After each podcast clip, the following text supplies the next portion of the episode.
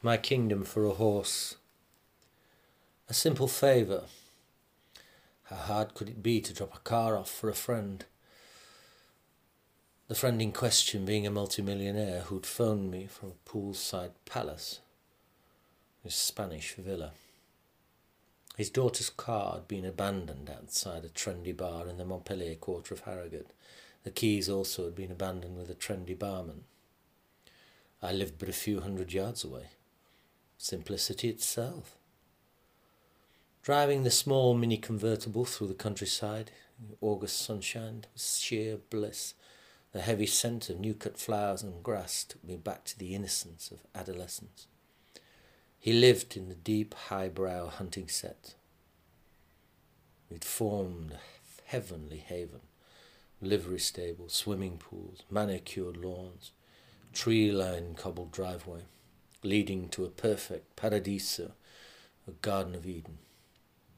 Everywhere I drove was magnificent. I drove down through the automatic gates to the manor house, where a beautiful long tall blonde dressed in white added a little colour to the angelic white scene in the form of blasphemous blue language. Don't park the bloody thing there, park it round the back in the stable area. Charming. Closing the car door, I walked towards the girl to hand her the keys. She snapped, Close the, close the gate! The horses will loose. What's the matter with you? There's a big sign on it there. Listen, girl, I'm not here to do you a favour. I do not work for you. The favour is delivering your car back because you're so pissed you couldn't do it yourself, no doubt. Now, I want a lift back to H Gate. Out of the question. I'm late for a dinner date as it is. Well, how do you expect me to get back? It's taken me forever to get here. We'll have to take the train. It's five minutes by horse to get there. I don't have a bloody horse. Don't you raise your voice to me. Well, listen, if I even if I had a horse, I'd hardly leave it at the train station to jump over the York Express, and I'm sure that they wouldn't allow me to take it on the train. Now, would you please take me to the train station. I uh, ne- negativa. I'm late. It's a cockstride. It's just across the meadow there. There. The girl pointed. Across the meadow? A cockstride? I need a compass and field glass to find my way out of the grounds here. Listen, the girl flushed under her suntan. Tapped the riding crop against her leather riding boots. I really couldn't care less how you get out of here. Just get out of here. I've got to get dressed and ready, she called to the maid. May! The Filipino bowed humbly and abruptly towards her. She chirped a curt response. Goodbye. Whoever you are, my jaw clenched and squeaked square under the pressure. Her eyes blazed fury at me. Well, fine, I'll walk across the meadow then. Yes, you do that, mister cursing and blaspheming feathers and dust in self righteous indignation. I set off down the cobbled driveway, knowing where I was going, till I discovered a sign stating bridle path right. I turned at a right handle and in to the meadow. A cockstride. The damn bitch wouldn't know a cockstride, especially in six, six inch steel heels. The hell could she know? Couldn't mix a bloody martini without mummy and daddy standing by. Furious red with anger, I raged on walking amongst the small sheep, past an old woman who bid me a cheerful hello. My temper dissipated and I responded in a lighter mood. I minded under some ancient yew trees into the medieval churchyard, only then to be attacked, the donkey kicking, you know, every direction and chase me back out onto the path. Oh dear, said the old woman. Oscar sometimes gets bad tempered with strangers, you know. This this donkey. You know this donkey. Oh yes, yes, he keeps the uh, grass down in the graveyard. But why didn't you tell me he was vicious? It could have got me killed. You, you, you let me walk in there. Well, it's nothing to do with Me, it's probably you. You're giving off bad vibes. Normally it doesn't go crazy like that. It's you. I've got this distinct uneasy feeling. This backwater is jinxed. There seems to be a very cavalier approach to my mortality. It seems a little too casual. Well, he's just not keen on you. You'd better go round. Oh, really? I thought he was just warming to me. Oh, no, I don't think so. I cast a glare in the old crone's direction and breathed a chestful of air and snorted it out. Absolutely nonchalant indifference. Like this old crow. Just like my parents in line of action. Give them a good tongue lashing. Anyway, I feel like putting a foot on a turkey neck. I walked round the cemetery, down the wall, and the donkey followed me, baring its teeth, laughing in triumph at having caused such distress to the enemy, the human being. It's always the same with short, stumpy little things, I call back. You've got a massive attitude problem, you. The donkey honked back disdain treading in a fresh cowpat. I thought, marvellous. That is just what's required on a brand new pair of brogues, burning in with acid. Wiping the shoe clean, I set off once again across the meadow, lumping into a country yokel dressed in Donegal tweed at the wooden gate, who, for some strange reason, passed me his old Jack Russell Terrier and opened the gate the thing immediately turned and snapped and snarled, trying to bite me. I dropped it into the grass. Well, she's not keen on you, my boy. You must be giving off bad vibes. I feel normally as good as gold. Yes, that's been said before. Are you not keen on God's little creatures then? Not when they're rabid, my good man, and good day. I continued to traverse across what was fast becoming a hostile piece of terrain. I'm not a bad person, but I don't suffer fools. I seem to constantly bark to keep them at bay. Three quarters of a mile across the way, what stood in my way but a massive bull, impassive. It snorted and stumped its hoof in annoyance at my arrival. Oh my God. I quickly surveyed the surroundings, only to find that I'd wandered into a no man's land with no cover or even a suggestion of survival. I was dead. Oh, the only thing was a tree, 30 yards away at three o'clock. I bolted at right angles, sprinting at God's speed. I had to make the tree or die. My heart pounded, blood through the veins coursing with adrenaline. I made a death leap for the branch, pulling myself just just clear of the stampeding bull which clattered underneath me. I panted with fear. I thought I was going to have a heart attack. I cursed out at the woman. A bloody cockstride. The matter could have got me damn well killed. Twice two hours in the tree waiting for someone to rescue me. A girl, a beautiful girl, on a light chestnut mare offered to shelter me through the field. I don't know what's going on. George normally doesn't. He's docile. Doesn't usually charge in anyone. Hmm, must must be you. Did you do something to upset him? I didn't. I, didn't answer for fear. I'd snapped back. A sharp-sided syllable. The girl was beautiful, of course all trussed up in full riding gear, tired, veiled, alluring. Monty watched she wheeled the horse around and cantered back across the meadow.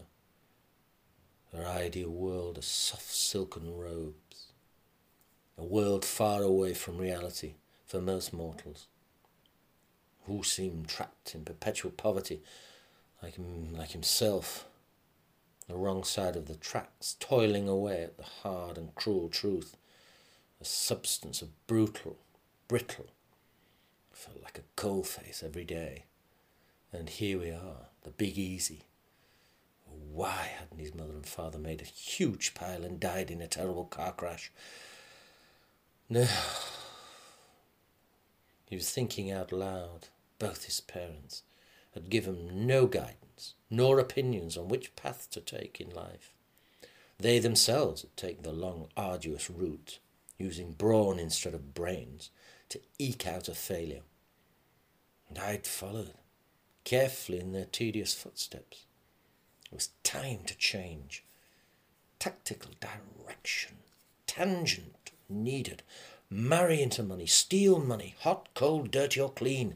Just get some. Stop this pitiful penance of striving and starvation. Seize the day, carpe diem. That was the funniest thing I've seen in years. You're a natural born idiot. It was the long, tall blonde, glistening gorgeous from the mini convertible, lacquered sticky as a new painted shell. She signalled to hop in. Come on, I'll give you a lift back to Harrogate.